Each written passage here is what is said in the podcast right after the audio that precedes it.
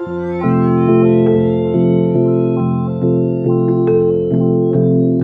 and welcome to Register, the podcast about architecture and landscape from the Kingston School of Art in London. My name is Andrew Clancy. First up, uh, an apology, or maybe better put, an explanation. We haven't been releasing that many podcasts recently, and it's not because we haven't had recordings. It's down to me and my inability to find the time to edit and all of that kind of stuff, which I used to do actually on my flights between Dublin and London. I mean, there's, of course, in the last year, we haven't had those times. I think we all know that despite the inertia of this last year, or the seeming inertia caused by a lack of our ability to move freely as we would, it actually doesn't mean that we had any additional downtime. Obviously, we had less. Everything uh, impinged with more urgency, and of course, everything takes more time. Thrown into that, our office was robbed some time ago, and recording equipment and all those kinds of things was taken. Anyway, neither here nor there, and I'm back sitting at my desk recording on an iPhone like I did for the first few episodes. Maybe because of the hiatus, a few people were emailing. Um, urging us to continue the series and saying how much uh, they enjoyed hearing the insights of practitioners and others uh, into how they work and their studies and how they ended up where they did, which is always lovely. And it really is. And I'd like to thank those people who've emailed in. And it is useful then for us to kind of go again. We have eight uh, interviews already recorded, and my uh, thanks for the patience for those guests in waiting for these to be released. And you'll be getting them out over the next uh, weeks and months.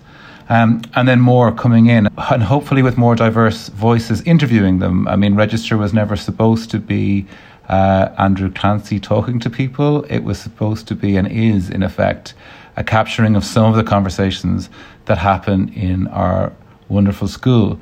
So once we get the next uh, six or seven interviews out of the way, you'll be hearing from more and more different members of the team interviewing our guests, and I think that can only add to the value of the conversation because we're unashamedly, I guess, concerned with the matter of architecture. I mean, of course, we can talk about architecture and around architecture, and those things are really valuable and really uh, important. Um, but we like to get into the nitty gritty, I guess, of the task of the practitioner, which isn't an easy task, and I know that can be overplayed, but it is true that there is a complexity required and a contingency in the work which is is actually not easily captured in academic conversations, and we enjoy the messy edges uh, of how people find their way through the subject and the way they make sense of what they do, which is proffered here as a way of developing empathy with these people, but of course, because we're aiming at students, about people, I suppose, about encouraging us each to find our own position in the subject and recognize that our own diverse voices can only add to the discipline once we're enabled to find a work method that empowers us and allows us to bring the best that we can to the table wherever we are. So, so that's a rather extended introduction. We don't normally do those kind of rambles, um, but it is by way of explanation. And then I'd like to uh, introduce our guests uh, in this episode, uh, which was recorded almost a year ago, one of the last that we recorded in person. And it's an interview with uh, Hermansen Hiller Lundberg, which is a practice based in Stockholm, set up and run by Andreas Hermansen, Andreas Hiller, and Samuel Lundberg. And uh, both Andreas and Samuel were uh, came over to give their lecture, and we sat down the next morning to talk. Um, I really enjoyed the, the lecture and I really enjoyed the conversation. Their practice is concerned with the capacity for contemporary construction to offer a space for expression. In this conversation, we hear them speak about how they pa- balance this present tense aspect of the work, which captures expressive qualities, against an awareness to the role of architecture to work in harmony with the landscapes it stands in. And here I use the term landscapes in the broadest sense, both the landscape of the construction procurement and the construction systems that we use these days, but also the physical built and found landscapes of where their buildings are situated. Anyway, enough for me. On with the interview. Thank you so much. So, a very big welcome to Samuel Lundberg and Andreas Hiller from Hermansen Hiller Lundberg to the Kingston School of Art. Thank you for joining us. Thank you. Thank you. And these conversations, you know, they kind of vary. Uh, and this one's slightly unusual in that um, normally we record them before the lecture. So that there's a kind of uh, an openness to the conversation, not knowing in depth what you're going to talk about. But of course, we're doing this the morning after the, the lecture. And so, therefore, I'm kind of thinking of some of the themes that surfaced in that. And I'm thinking um, primarily, really, here of uh, the first project that you showed us, which was this remarkable um, plastered house. I think it's the Skuru project. Yes. Where you make a monolithic, uh, quite uh, ordered form that looks like it might have been made in precast concrete. I had assumed that it had been when I saw it before. Mm. But of course, it's made in incredibly thin and fragile and ordinary materials, and you've almost drawn on these tectonics Mm. to that building. And I just wanted to maybe hear a little bit more about your thinking behind that project and what you were trying to do. In many ways, we had an interesting starting point with the client and the brief, and also the site. But kind of restrained, so we only had sort of one place to put the uh, the building. It turned into sort of a simple, simple building volume, kind of a block, almost right away.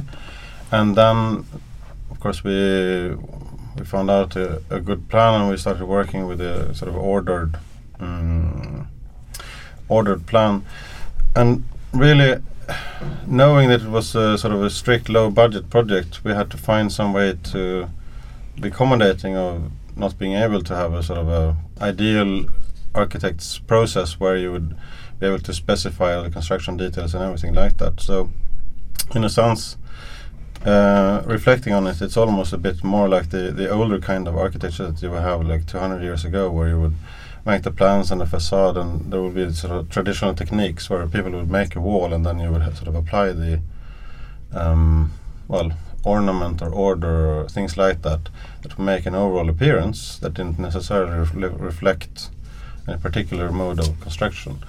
So, um, and of course, one of the things we, we wanted to investigate there was this sort of monumental or when we started looking at the, the how we set those tiny recesses, how we sort of define those block-like parts of the facade, we realized that we could we could sort of make the house quite muscular and strong because it was such a small and tiny house. So it, it turned into a sort of folly in this sort of landscape tradition, like you could have a small sort of temple-like thing in its green surroundings.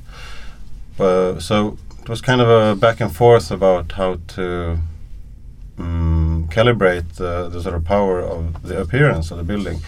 And what, what we found was that it was really very tiny, tiny uh, things like these recesses in the plaster. That's really like like one centimeter deep, literally. So uh, we would have the walls in this kind of block-like um, expanded clay block construction. When the plaster was applied, everything was sort of brought together. But by using these tiny recesses, it turned into a sort of a combined language of form that that had a very strong, um, striking uh, appearance. Um, And, and actually, as is the case in many projects, we when we when we made the initial design and we were working out the the, the themes of the architecture, we didn't know the, uh, the what kind of construction it would be. Mm. Uh, eh, actually, we we were quite happy with this this um, expanded clay blocks because they add something a kind of uh, invisible element to to because it it really is uh, a kind of archaic uh, structure. We, we were quite happy when we were out on site. Uh, and, and they were just uh, laying these big blocks on top of, of each other is the kind of most uh, archaic kind of uh, construction. But but we had already made another kind of archaic architecture out of it that that could, in fact, have been constructed with a wooden frame, uh, uh, balloon frame construction, or anything, uh, and that is um, that is actually the the most usual condition for us to not know uh, when we when we make the design or when we figure out the uh, architectural themes, not to know what kind of construction it will be, because also in in major projects, it's it's often a tender question. We we we submit uh, uh, we submitted uh, uh, plans for for tendering, not knowing at all what what kind of construction it would be, and so you have to uh, have a, a kind of architectural theme and a sense of how you can achieve that uh, in, in in many ways. So it doesn't grow out of the structural uh, necessities. It doesn't flow from that, but it flows in in a way the other the other way around. And it just feels like, um, I mean, it's a very contemporary issue. Uh, but of course, it's also existed at many times in the history of architecture. The the times when there was a fundamentally causal relationship between structure, form, ornament, and order uh, are actually comparatively rare if we think about it. And it's this funny thing where Samuel, you were saying, you know, it wasn't an ideal construction project in that sense. And I actually wonder how, how many of the projects that we admire in history were also ideal in Yeah. that sense or not ideal. And it does seem like that kind of contingency or that kind of um, malleability is a key part of architectural thinking throughout history that tends not to get surfaced because it's harder to describe. Um, I'm thinking here of, oh, last night we were talking about Tengbom's facades, particularly, and also we were thinking about uh, Lewerentz's interior of the Resurrection Chapel, where in both cases there's an order, but it's almost drawn on the wall. And the order is necessary, but it isn't a causal product of the construction. Mm. And ah. yet it refers to the memories of constructed order and of language. I think this is an interesting one because I remember as a student becoming fixated about the ideas of honesty and hmm. purity and hmm. somehow belief that, you know, there had to be this essential, true, th- thoroughgoing, through-going idea to a project. Hmm. And it sort of it was useful at certain times, but it sort of held me back in practice. And I'm curious, did your education leave you with similar problems, similar questions? It was, I think, it was absolutely like that. I mean, uh, I think that when we went to school, that was the most dominant uh, kind of idea uh, i- i- that was being taught. It was still a kind of remnant of this uh, this this modernist ideal of, of honesty that was, of course, always in many ways compromised, as you say. Uh, the, it, there was.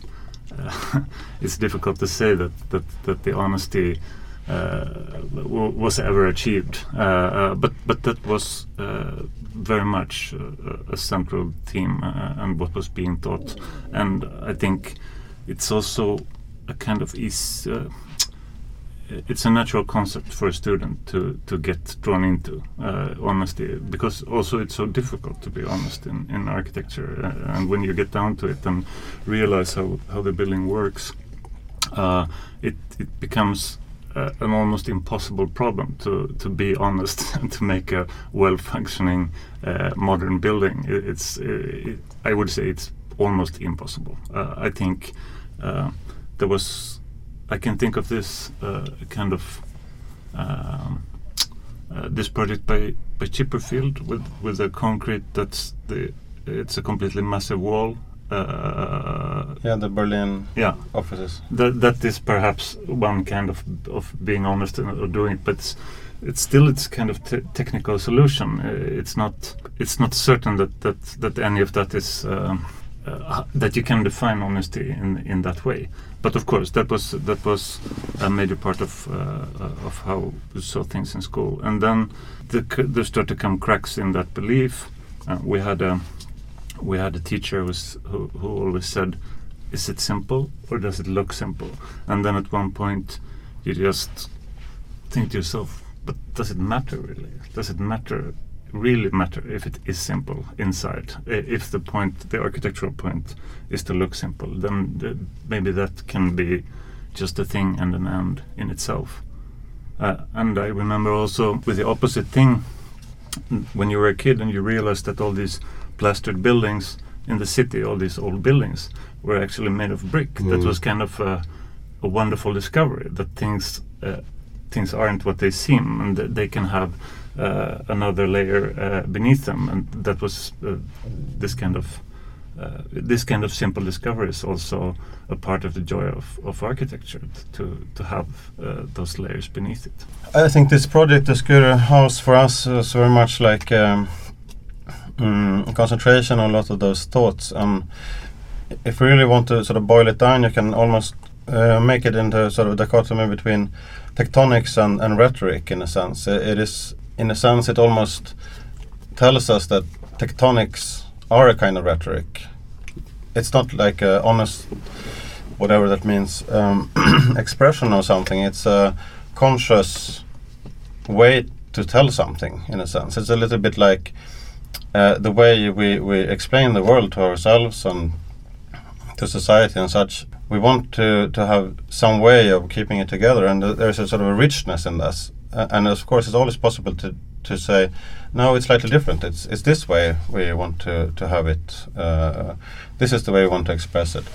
Uh, so, th- but there is a particular kind of, of, of delight in, in that richness that doesn't draw its strength from the perfect match to some underlying truth or anything like that, but it has its own, yeah, its own richness uh, in a sense. And I think a lot of the history of architecture is very much um, centered on this sort of uh, delight in, in, in form and delight in uh, you know confidently you know stating something, and of course uh, why would that be sort of reduced to the conditions that were present in a particular kind of wall or anything like that.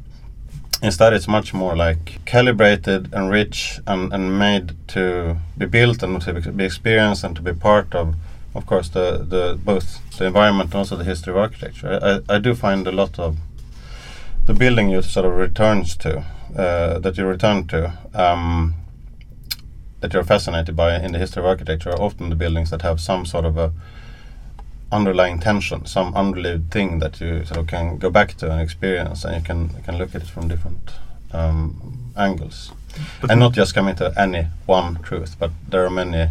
It's a sort of richness of interpretation. But now that I think of it, really just now, I think that it could possibly be, uh, it might be possible to to return to uh, uh, uh, and to make interesting things with with honesty. Now, I think that the uh, the thing that was uh, that was uh, not good about that that old it was the uh, these old notions was were that they they were a kind of dogma Mm. uh, the, the modernist dogma uh, uh, that nobody was questioning really. And I think now most architects have a more reflective view of honesty and, and, and what it means. And I think that now you could probably go back and, and, uh, and investigate honesty and, and work with it uh, in, in, in a much more interesting way. Uh, because it, I mean, it is an interesting theme, to be honest. Uh, and what would it what would it mean? Could you do it now? Uh, uh, to to to revisit that. Uh, that might be a, a, an interesting theme to uh, to work with now. It's a funny one. It's like I kind of think that the period in our education, and that can happen, we're still being educated, where one is attracted to um, these kind of through going ideas, like the honesty of tectonics one that we're talking about. They're sort of necessary stages, I think. That they're kind of natural things for the brain to like to puzzle with. Hmm. And actually, human culture shows us that repeatedly this problem has surfaced and been resolved in very different ways. That tension seems to be a fundamental aspect of architectural culture. And I think the reason it becomes complicated in its articulation is that what we're talking about is a nuanced reading between these things. You know, you're talking about the plastered walls of the houses in Stockholm and the brick underneath. But of course, the memory of the brick is also present in the proportion of the openings. So even though there is this plastic um, texture uniting the surface, the brickwork remains as a tensile relationship with that facade. And these things are sort of, um, I think we're in the orbit of trying to talk about language, and I don't mean language in the sense of, of the words that we're using now, but in whether there is a kind of a meaning or a kind of a thinking embodied in the physical artifact and the nature of its making. And it feels to me that that's something that's kind of a recurrent interest of your practice, which is that whatever the material is, be it fiberboard or brick or plaster, that there is um, there is an expressive potential to that material which has sort of nothing to do with the material on one level, Hmm. and yet on the other is always an inventive thinking about the material itself. And I'm just wondering um, on that, when you're working, do you work abstractly in terms of, okay, there's timber buildings, there's plaster buildings. They have a kind of very consistent concern with a particular type of order and a particular type of tensile skin. And when you're working on those things, is it color first, then the material, or how is that working through when you start to get that order emerging on the facade? I would say it when we're getting into a project in many ways I mean we work on, on multiple levels at the same time. Of course we you know the restrictions, um, our briefs, the sizes and such and we make some sort of perhaps um, have some idea what the volumetrics could be, about the composition and then we start to work out through what we know I mean, perhaps sometimes we don't know the construction, but perhaps we know that one of the possibilities is going to be a particular kind of construction that is that is going to have to be one of the options, and then that could be restricted. Perhaps we can only have these spans or something like that. And even if it's built in another way, perhaps we need to order it according to that one. So, in many ways, it, it starts with some kind of order. I mean, it, it, it is a little bit the order of the plan, uh, to work it out. But but we very quickly go into the, the sort of order of the facade. How does it sort of how do we subdivide it? How do we uh, combine the things? How do we find some ways to sort of break it down, put it together, that kind of thing. That doesn't necessarily uh, start with any material and uh, things like that, but sort of in a sort of searching way, we we we find some way where it goes into what what we find is some sort of interesting and coming from that investigation uh, order that sort of uh, I don't know how to well orders the whole thing is really is Mm. the uh, so so and, and but that is sort of not an end point it's, it's simply a sort of a, a way into the project in many ways and then of course we can work against or for this uh, together with that and so on uh, depending on whether we think it sort of works or if it's or the scale is right or Mm.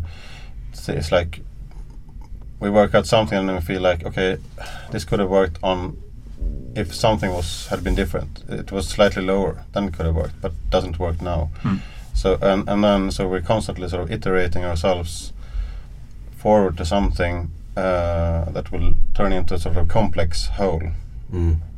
Um, and of course, I, I don't know. It's sort of, it's not really intuitive. It's more like we have worked uh, together for so long and, and, and worked out a lot of things. So we sort of have our ways, I guess. Uh, but it is it is a sort of we don't know exactly. We, we don't have a clear vision at the at the starting when we're starting out. We Mm. sort of we need to to sort of uh, map out possibilities through these things and, and move forward um, to something that we feel is a unified, you know, proposal. Mm.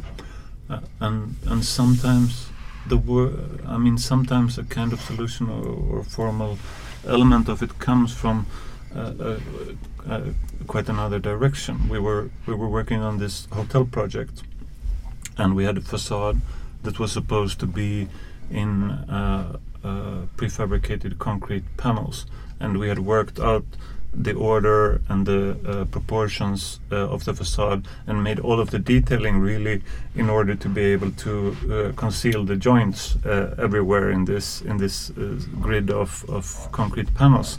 And then all of a sudden it was decided that uh, this was not to be the construction method. It was to be a lightweight structure with a steel facade, and then we just really translated everything that we had done purposefully for the concrete facade uh, into this sheet metal structure, and so. Uh, the recesses in the pillars that were made to conceal the joints of the concrete, uh, they became the corrugated uh, corrugated steel, and and the order could be uh, actually transformed completely into that new idiom with with only a few changes for the for the material and of Mm. course all the detailing, but sometimes the formal solutions just come from the process, but they they they keep working when they they have been made redundant uh, uh, for. Yeah, I love this aspect of architectural thinking. Um, that happens in a lot of our projects as well, where we might design something to be in, say, mass timber construction, Mm. and of course, because in Ireland there is no mass timber industry, it invariably, because of economics and transportation costs, it becomes impossible. So you Mm. sort of have to go back to block work or something.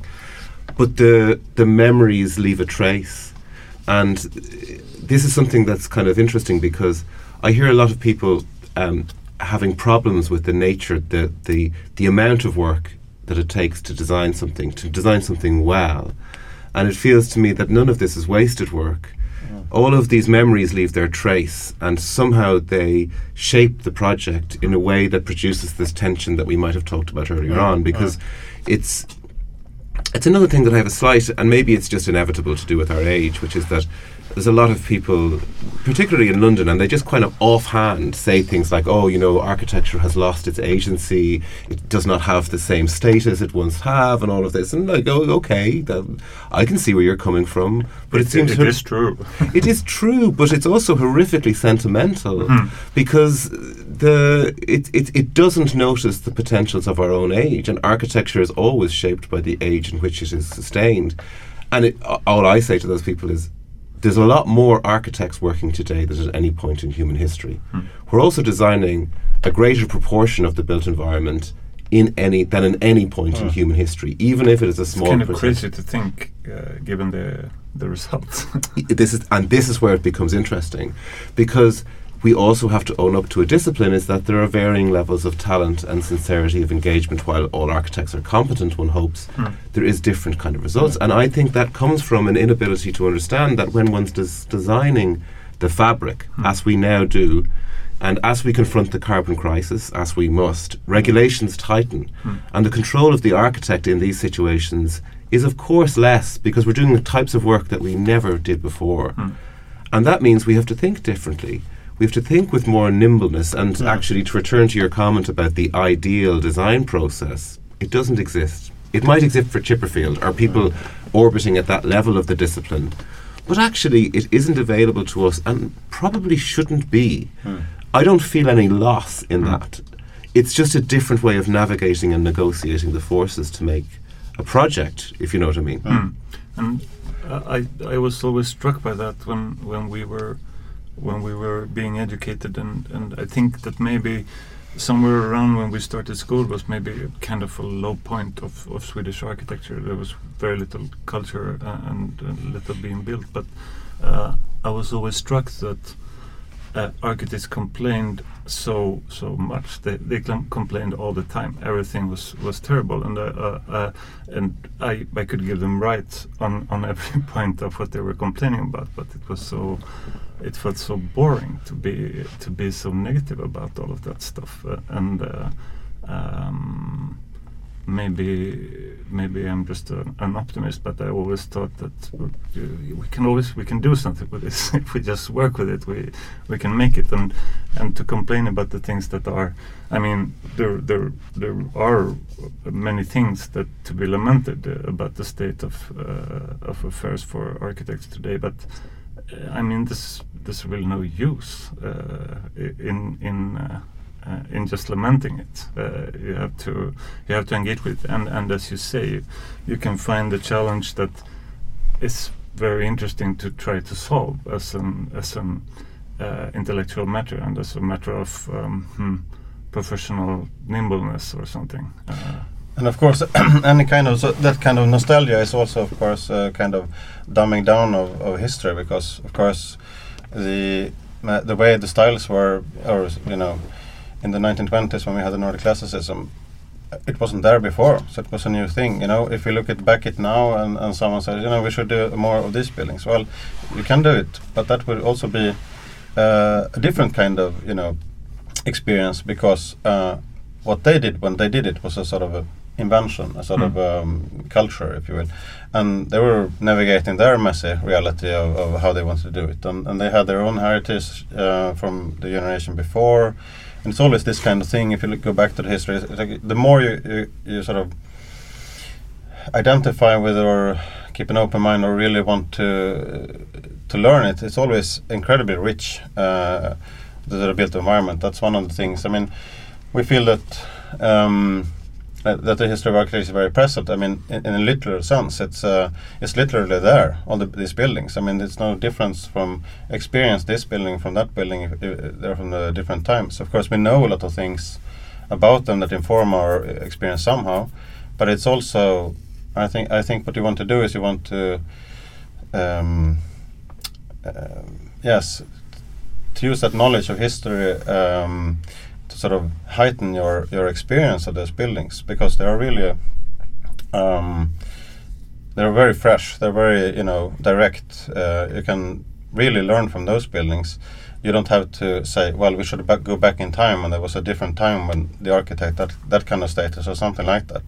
Well, they probably had some kind of status that we don't have, and they had other restrictions that we don't have. So, who's to say what the combination would produce this or that? So, in many ways, I, I just feel like the the good thing there is to to be you know engaging with the the history very much and um, knowing your our own position where we are and you know just working from our position as architects always have done. I mean that's I mean the um, it's almost like if if you come to a building now where you feel someone has had like this sort of incredible budget, incredible control, everything, you can almost feel like it's a little bit um, strange, re- really. That that kind of almost ideal, uh, Yeah. per- perfect building. It's almost. I don't. it I doesn't I- I- seem right. It doesn't seem right, you know. It doesn't seem like Well, it it would would be be- proper. Well, also, I think it's. Uh, the, I mean, these things exist, Mm. and they sort of always have.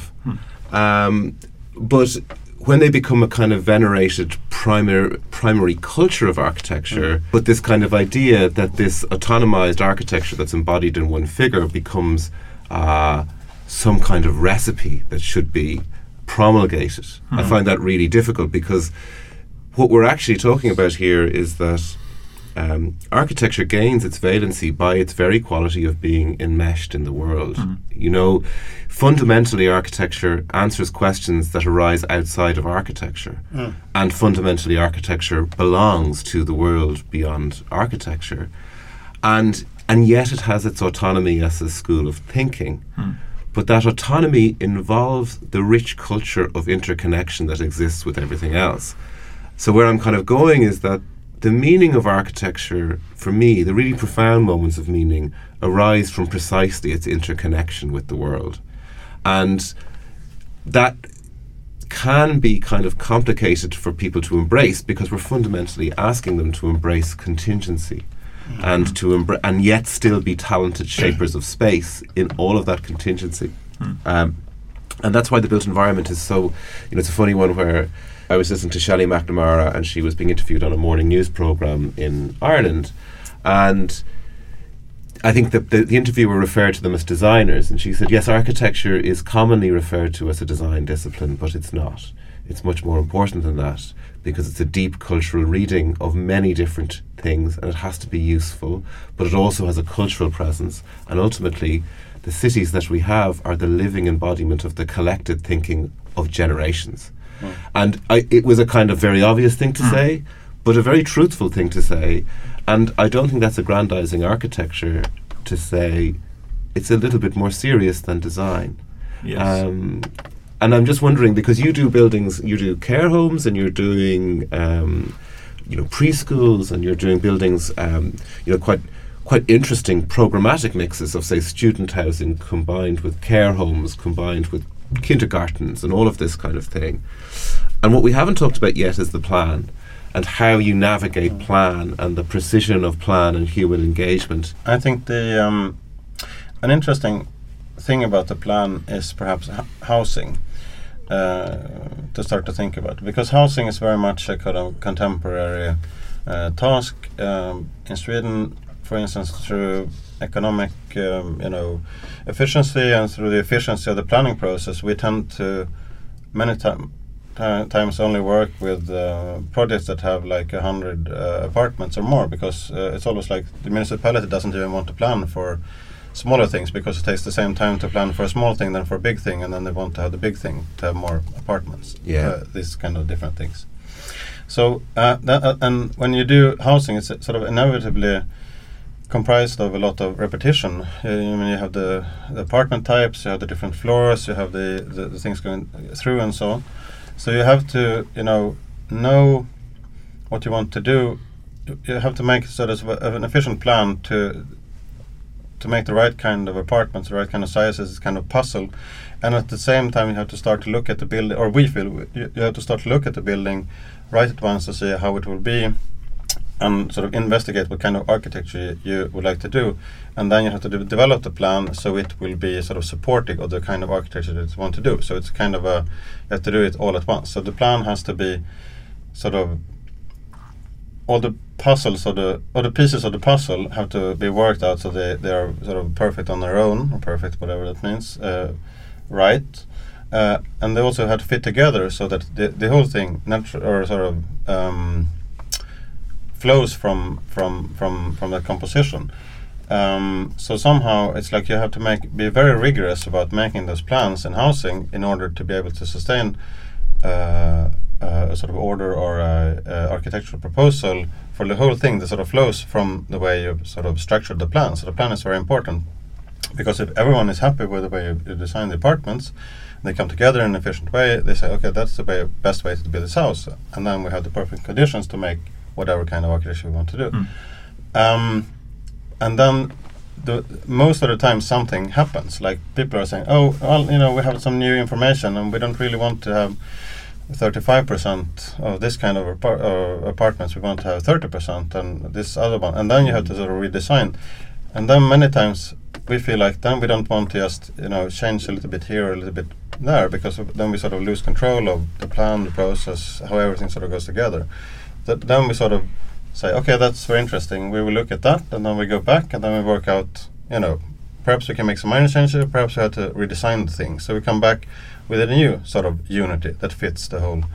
Uh, so in many ways, that kind of thing, the plan, for us is a way to to ensure that the whole project is sort of sound and, and, and works in the way that it fulfills all the requirements, but also that it gives us the um, conditions to make the kind of architecture that, that we have sort of worked out as Mm. part of the proposals we have. Mm. Mm. We never present just a plan and, and then say, "Oh, then we will see how the facade is. We always, or vice versa, we always present it as a sort of unified architecture. Mm. And then if we get new conditions, then we want to go back and present a new sort of, yeah, like Mm. a unified project. And and I mean we we are uh, I, I guess we are pretty constricted uh, uh, uh, in in our possibilities in using the plan. So I think that one of the main uh, the main kind of uh, modes of working that we have to use is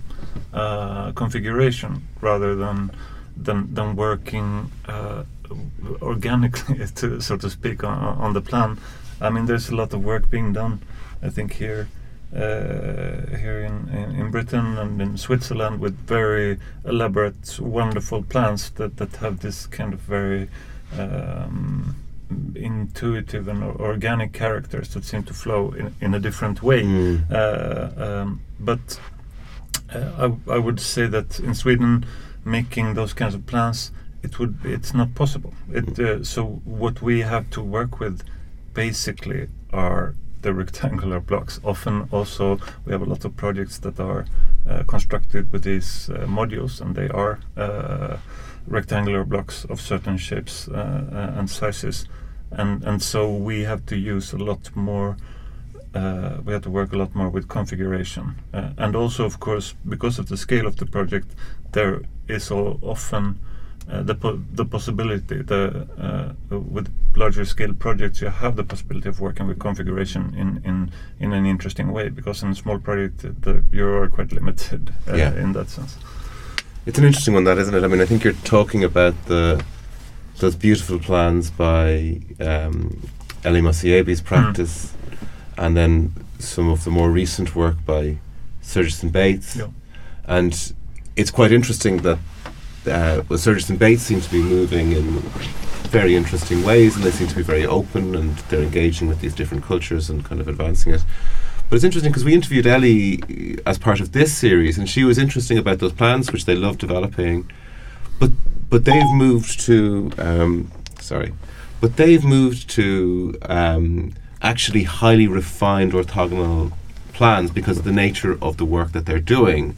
And the plan is part of the culture, and the brief is part of the culture. Mm. And so the architect is part of the site that they work on, and that site includes the regulations, and that can be read in the plans, which I find kind of. This ret- we're returning to this conversation about the reading of context. That every building is a reading of context, and and in that there is meaning of a sort. You know, there is Yeah. a kind of a potential for for a story to be told. And in the plans that you make, then you are like you do seem to be very um, interested in well the minimum necessary to produce a kind of social cohesion. So I'm thinking of that uh, student housing block where it's effectively dormitory rooms off a double loaded corridor, Hmm. but then you step that corridor at three points to make this small room in the corridor that links to the exterior. And these become the points for kind of social encounter in the plan. And it's it's a very beautiful thing. There's no there's no real change of geometry. There's just a slipping of a standard order, which is the minimum possible to Mm. produce these moments. And where am I going with this? I just think that there's something in that precision which I find kind of interesting. I mean, does that come early on in the process and something that you kind of hold on to, or is it something which is discovered through these generations of the how the project evolves, and then you really hold tight to?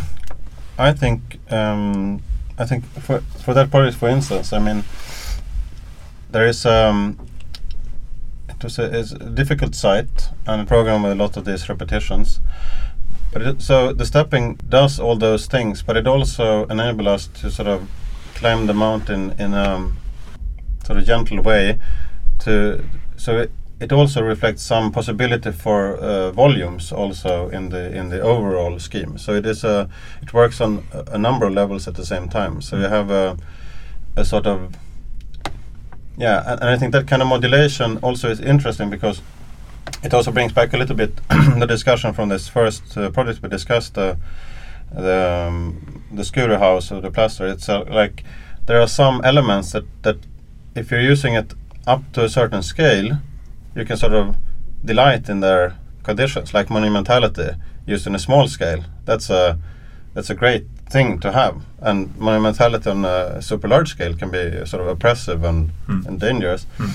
And in the same way, this sort of repetition of these elements, by making those steps in the plan that also gives this volume, then we can sort of have a sort of ordinary calmness of repetition without it going so far as to be this sort of endless corridor thing where repetition becomes a, a bad thing, you Mm. know. And it's but but but used in just about that length of corridor, it's like ah, this is just a normal, you know, nice corridor, and the the light is over there. So th- so that kind of thing, it sort of works up until that point, and then it works on a number of levels, I guess. Yes, and, and in that particular project, it was it was from the very very first our very first sketch. It was like that, and and it was a in that. I mean, in many projects, it's the other way around. It comes something like that comes in quite late, and you figure it out late. But in that project, it was part of the of the very initial scheme.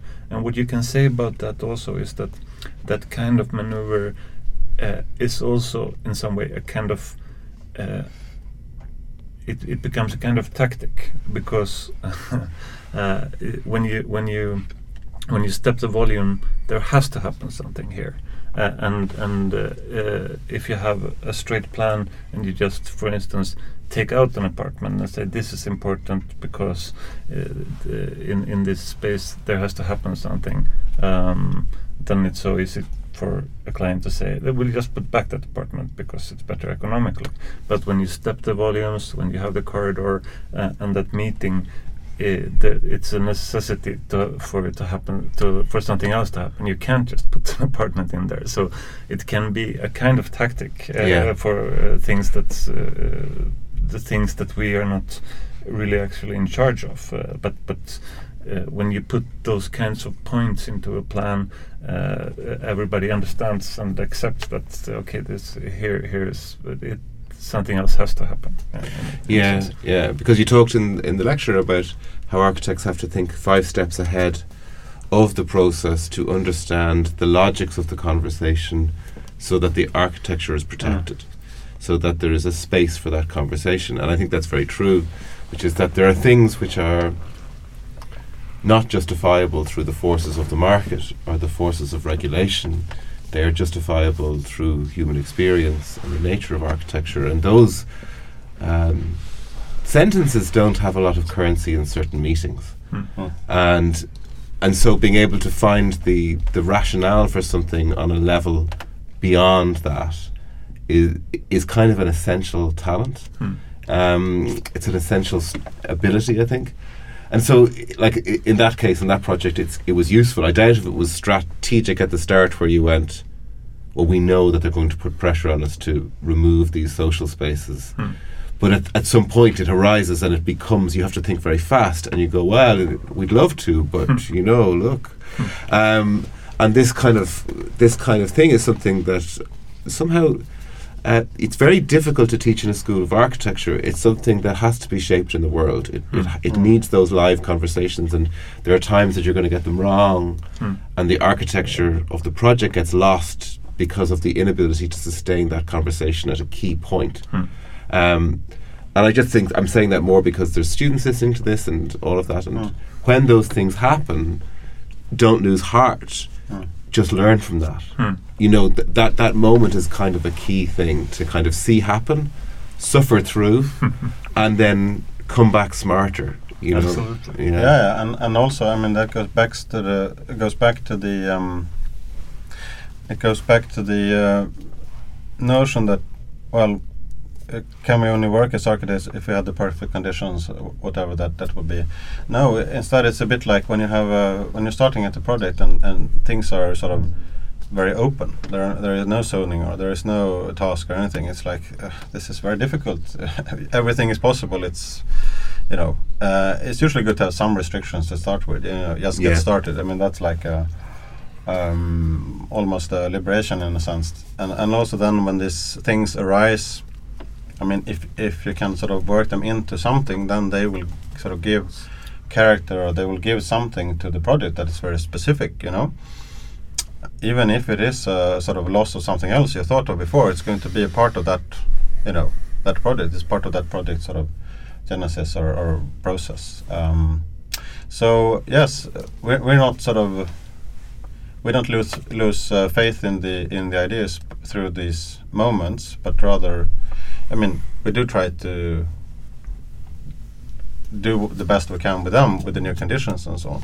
And that of course goes back to also something we talked about mm, in the lecture, of course, but also like we feel like you, you do have to work uh, you sort of you have to work hard you have to do a lot of um, you know you have to work through the plans you have to do a lot of uh, variations you have to do uh, deal a lot with the facades it's it's a lot of work uh, to work through all these things and, and then if, if some condition happen that, that is exactly as you thought it's just it's just one small thing in a very very large uh, you know task of, Mm. of working Mm. and and I mean the effort is is something. I, I mean, w- with clients, you, you often get the sense that they they're um, mm, uh, they have like a standardized thing that uh, this they say. Mm, I think this could be more efficient, but it's just uh, it's not that they're looking at the plan thinking that it could be more efficient. That but you get some sense that the, they just say that every time. Uh, I think maybe this could be more efficient, uh, and uh, so you have to go back and work hard uh, at it. But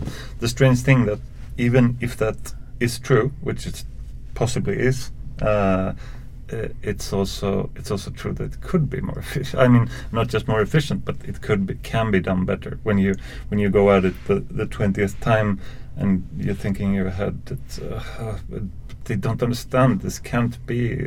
We've already elaborated every possible uh, way to do this, and then you find no, you, you could do it this way. You could find another thing to to work at that, that makes the project better, and then that's the, that's almost always true. Yeah, that that yeah, that's an interesting one. You know, it, it, it it's one of those ones where the project that one tends in an architecture practice isn't any specific site or client or building for any one person. the project that you're tending is the kind of collective thinking of the office, Hmm. and there might be twenty projects that you're looking at simultaneously, Hmm. and ideas transmigrate from one to the other with Yes. incredible uh, viral pr- propensity, Hmm. you know, and you're not doing this in some cynical way, they just move. And we had something we learnt as well, which is that almost invariably um, you can respond to these setbacks in a way which is positive. Hmm. I think that the difficulty with it is is the the only ones that we find kind of very difficult to uh, to navigate are when there's certainty on the other side. If it's a question which is like we think we can do this more efficiently, or Mm. we think this could be a little bit, these two spaces could be closer aligned, or Mm. these kind of simple things. That's a question that you can respond to. But it's when they say, "I want you to put this specifically here and Mm. to change this specifically in this way," Mm. Then it becomes almost impossible to negotiate that because you're dealing with certainty on the other side of the table Mm. and you're not Mm. presenting certainty, but the point is that they're the architect all of a sudden. When in fact, the architecture emerges in this negotiation. Mm. Um, and it's, it's, it's, we've kind of learned that when you find that the other side of the table, it's probably best to Mm. walk away. Yeah, Um, it's it's that is a very that's the that's the most difficult thing when they say, "Oh, everything is good. You have to change this, this, and this," and and then you you say uh, or you think, but if you change this and this and this, then we have to change everything because it, it doesn't work if you just change this, this, and this. Uh, but then that is also that can happen. Uh, and it can happen that the clients th- they do that and they say no we think everything. You shouldn't rework everything. Uh, we, we you should only change this this and this that we that we that we're telling. And and and so that also has to become part of the of the foresight of the process that to to know that this this this can change and, and to be able to to foresee that and and uh, have a kind of adaptiveness into it. And of course, an, an important thing there, uh, also, you know, for um, perhaps some something to say also to the you know students and such listening that that probably happens a lot, you know, or I mean, does happen a lot. But it, you also have to when you present anything, like even the first sketch, you always have to be prepared for the client to say, "Okay, this is fine. We're going to build it." Yeah, 'cause that's So- actually- so you, you can never you can never show it and then say you know we will have so many hours of work reworking this. No, sometimes they say okay this is perfect we'll do it, Hmm. and then you have to be prepared to okay. You, so you always have to present something that could that you think would be good if it was built. No, that's true because oftentimes that's the most shocking thing to hear. You go, oh, you don't want to change anything. it's all right, and you go, yeah, yeah, yeah, yeah. We've had that in a couple of projects, and it's almost like you've jumped out of the No, airplane. wait a minute, We'll back, you know, are you sure? No, we really think we could do better here. You know, this is just the first idea. Um, no, that's true actually, and you're right. You have to be prepared because you don't know what project. You know, some projects that have the most auspicious beginnings and it oh my god I can't believe that X or Y has hired us to do Yeah. something on this amazing site and you go this is everything Hmm. well maybe that's not the project you know you don't know it, it might be the person who kind of was a bit difficult to deal with Hmm. but kept coming back and Hmm. a bit curmudgeonly that might be the project that really turns into something special. You really don't know at the outset. I mean, No. it's funny. You cannot Yeah, no, guess at all. or the second or third project for that client.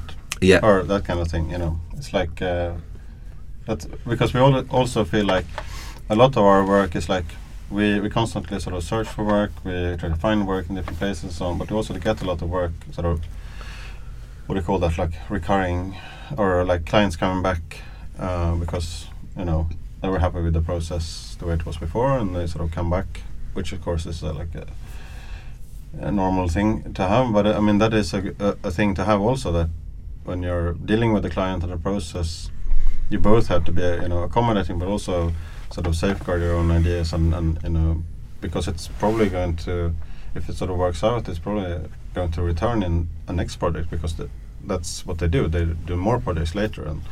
Uh, and then you, would, you want to have that sort of dynamic, uh, or you know, getting to know each other in that way. Hmm.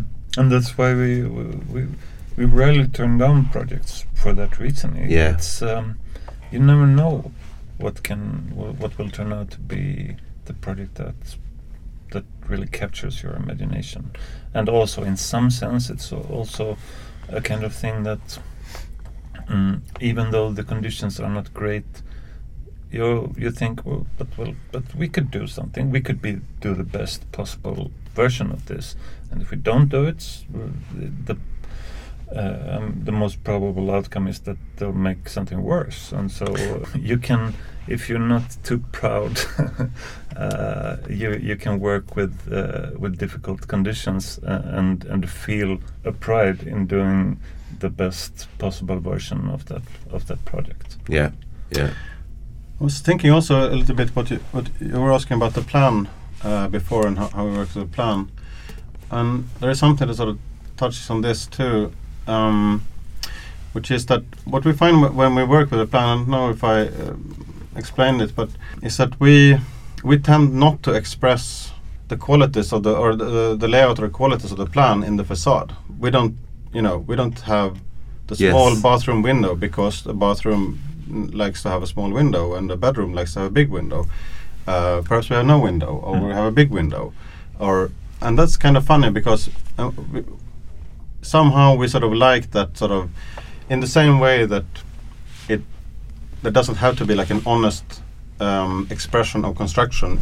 We also don't feel that there has to be a sort of a honest, whatever that would be, expression of the inner, you know, function. I mean, of the the, the building. There's, Mm. We think there should be some sort of autonomy of the architecture, as it were, uh, in relation to the the things going back and or or are being there as well. I mean, Mm. you can you can choose to express parts of what you have in the program, of course, in the facade, but you don't have to do it, and you don't have to have that as a starting point. And that's sort of funny also in relation to this sort of a, a thing with a client is that sometimes you can have clients saying these sort of things that we were talking about, like, well, you need to put this stair here or whatever, but they very rarely uh, question that sort of thing. They Hmm. very rarely say, "Yo, no, th- th- um, this kind of room needs to have that kind of window or something." like that. They don't, they don't, they don't come with those kinds of, No. um, you know, responses. No. So instead, so in many ways, uh, it's more like uh, there is a certain freedom in, in in having the sort of autonomous or autonomy of, of architecture. Uh, I mean, you can have a lot of setbacks there as well. They change the materials or they change something else, but Mm. it doesn't it doesn't necessarily sort of compromise the, the thing you wanted to do inside the building and outside the building because you can sort of have them work at the same time in Mm. complex ways. So yeah, that's also uh, it sort of relates back to that sort of construction versus you know There's that Um, magic of, uh, of uh, it's a kind of magic for for the exterior and the interior to be to be completely different in a sense that that you can have. Uh, it's sort of like a secret, or uh, or, or at least a, a kind of discovery uh, that um, th- that things don't have to be expressed in that way, and that's also one of the things about uh, honesty and and uh, of course kind of functionalism or, or things like that that we uh, learned in school. Uh, there was always an obsession with um, uh, uh, eradicating the line or the limit between inside and out, which was kind of a modernist. Uh, uh, it's a modernist trope, but that's um, and so th- there was such a huge amount of time spent on that instead of thinking about uh, it's a great thing that Yeah. that that the inside and the outside can be completely different. Yeah, and it's yeah, it's the kind of obvious thing to say, isn't it? But the, the facade is a distinct culture because, of course, it has it is informed by its interiority, but it's also informed by its role as the wall of a public space. So the facade is one of the more important public fa- spaces an architect will make, Mm. in that it's not occupiable, but it's visually appropriatable Mm. by everybody. Mm. And so, therefore, it has a completely different set of logics imposed on it on two of its faces, which is why it's consistently the most complex problem. Well, also technically the most complex problem, but culturally, it is the most complex problem. I think Mm. harder than the plan, the making of a good elevation or a good facade, Mm. whatever that means. Is the most frustrating but delightful Mm. and difficult thing to do, and also the hardest to talk about. Hmm. Hmm. Like it's the hardest to describe why certain facades are operating in certain ways. What's I mean, we can break it down, we can analyze proportion and order and all of those things, but there's also aberration within the order, and there's you know these kind of things which are harder to talk about, which are also present in facades, and aren't contained by any kind of logical breakdown of how they're made. No. Do you know, we were talking last night about um, the Lewerentz courtyard in the, uh, the state insurance building in Stockholm, and we were talking about how, of course, that that courtyard only makes sense because of its juxtaposition with this very heavy, carved, highly abstracted facade, and then you arrive into this kind of gossamer layered enclosure with the staircase beyond, and in that case, the facade is reading as a multiple layered thing. And while I have not been, I'm not sure that that Lewerentz courtyard and the Caruso St. John building is in any way as interesting to me at all. Hmm. You know, because it's I don't see the same I don't see the same rationale or reasoning. Hmm. I mean, it's it's skillful, Hmm. but is it going to compel me? I'm not sure. And I think that that's the thing, the depth and the memory of an elevation or a facade, that expressive qualities, has a spatial memory as you continue through the building, even though you're in a completely different space. Mm. And it's not something that's, it's a sort of a shadow. Hmm. It's not a And massive it's a kind of it, that's also uh, uh, a possibility of exploring that tension, uh, the tension between the inside and out. Uh, uh, it's a very natural point of tension because uh, the, we said that tension is an important part of. Uh, uh, one of our most important themes to, to work with, and uh, and almost all of the architecture that we're most interested in. Not all good architecture, because there, there's a huge amount of good architecture that, that doesn't have a lot of tension. Uh, uh, but but the things we're most interested in are those that are based on tension, uh, and and the tension between the memory of the facade and, and the inside is uh, uh, yes, it's very fertile ground. You opened your lecture with a series of, you know, a series of images of work by architects local to where you're from that kind of continue to Mm. inform and inspire you. And it was a whole range of um, of architects, you know, Tengbom, Ragnar Östberg, um, Ralph Erskine, right? So there was uh, Celsing, obviously. Um, and they do describe this kind of highly fertile and kind of very well known uh, space that you're drawing from. But then I'm also interested to see who's fascinating you today. Who are the living architects making work today who not literally you you emulate, but that Mm. who are somehow helping the conversation or the It's an interesting question. It's for us. It's always been, been we've been sort of uh, voracious. Is that the word?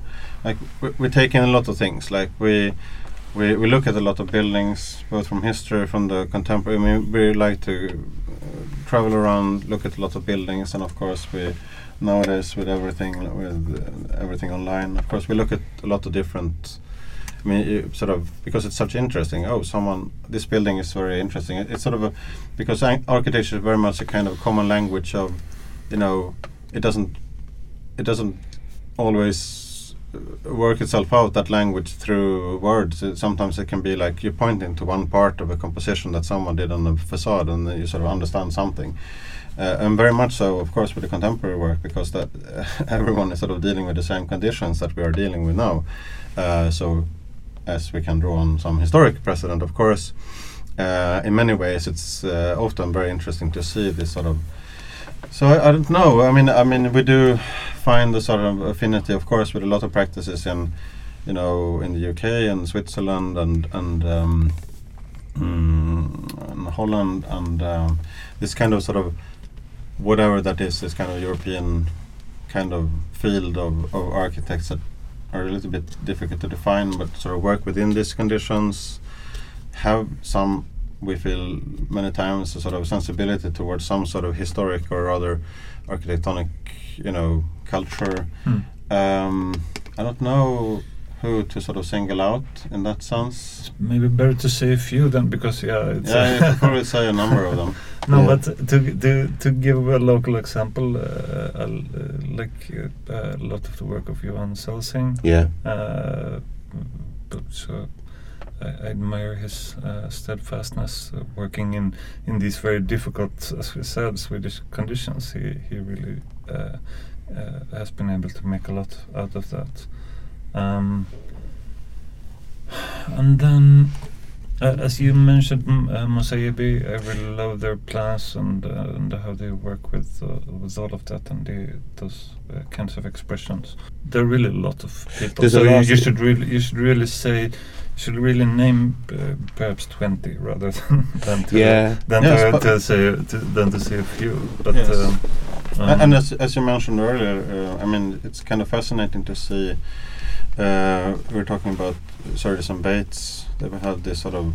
I mean, they've been around, lo- around for a long time, but then it seems that there can come a, a number of projects at the same time that are Mm. very sort of rich, going in all kinds of directions. I mean, of course, there are lots of younger offices as well that perhaps you see a project for the first time and sort of relating to Mm. that. But I mean, yeah, I, what, what we don't relate so much to, uh, to I guess, is the, that kind of somehow focus on, you know, purity, unity, strength, and those kind of thing. Like the sort of, uh, we want to we want to do this building because it's difficult to do it, b- do building that way, or you know that kind of thing. Yeah. That we don't relate so much to that. So we, we like this sort of more layered. Yes, we, we really. I mean, when we go around and we uh, and we look at projects, I, I never like to speak ill of any architects by name. So, yeah. but we really had that. Uh, we really had that uh, uh, quite a couple of times. Uh, that experience of uh, admiring someone's work from images and uh, and thinking that that this is interesting, and then arriving at their at their uh, at the sites and at the buildings and feeling absolutely nothing and as and uh, really wanting to to Yeah. have a, wanting to to uh, uh, have a connection with it but not finding it and and so I think as you said that uh, uh, maybe that is quite common with with this pure uh, that you admire for their clarity and their purity but then when you get there it doesn't speak to you and so uh, that's um, that that's been an experience that we've had a couple of times Yeah, me too. And and it confuses me why critics don't get it. So they obviously feel something, or maybe they're impressed by the intellectual gamesmanship or something. I don't know what it is, Hmm. but it's true that spatially and in the kind of resonant feeling from the works, and I think without naming names, we Hmm. We know who we're all talking about here. And yeah, I don't feel anything. Um, and that also brings into. I mean, there's also like uh, we have come to some buildings where you, you feel like, well, these are the sort of super perfect details that are fetishized, Hmm. and then, you know, that building can sort of feel kind of dead or cold, and then you feel a little bit like, well, this sort of extreme quality. What is it for if the sort of overall architecture isn't you know calibrated in the right way? As you said before if it, doesn't resonate you with you on a sort of human level or a, uh, you know as part of the kind of world we would like to build i mean if it is sort of remote and cold doesn't engage and it's perfect then you're more interested in uh, so one, one positive example you can name also is that we, when we went to um, Swi- Switzerland a few years ago, were very fascinated by this sort of small building by Knapkiewicz Fickert, Mm, the sort of pink, uh, pink building in Zurich uh, next to the street uh, that has a lot of these sort of very interesting, you know, modulations of uh, forms and, and Mm. elements that you can put together, and it's it per- perfectly works in the in the in the context. Mm. But the more you look at it, it's, the more it's like, yes, just have a smile on your face. I also Mm. thought that the huge block was. I mean, it's very difficult to make such a huge block in in, in one with one kind of architecture that was on the outskirts. But it really it really had a kind of humanist and and a nice feel to it. Uh, Yes, and also a sort of balanced uh, whole that that um, um, I don't know so much about their work otherwise, but um, but really felt from this tiny project inside the center and this huge block on the outside, really felt like that they would work on the overall thing, calibrating the different things, not saying any particular one would be sufficient, but that you know, or sub sub optimized, Hmm. but whether it all works on a on a bigger scale, whether you can relate to it. But- So but I also- fascinating. Uh, I also really like also really like uh, the the opposite to to find a building that's not at all in your affinity and something that you would perhaps in some sense uh, that a lot of you have a kind of disdain for Mm. and still be drawn in by it. Uh, m- not disdain maybe, but something that does that's not in your uh, wheelhouse, so to speak. Uh, but but I can't can't think of anything. But I know I had that experience to. Uh, oh, I like this. I don't know why. I think uh, very very long time ago, uh, uh, when I was still uh, thinking architecture school, uh, uh, uh, went to the uh, what's it called? The MMK in is it the MMK? in the whole.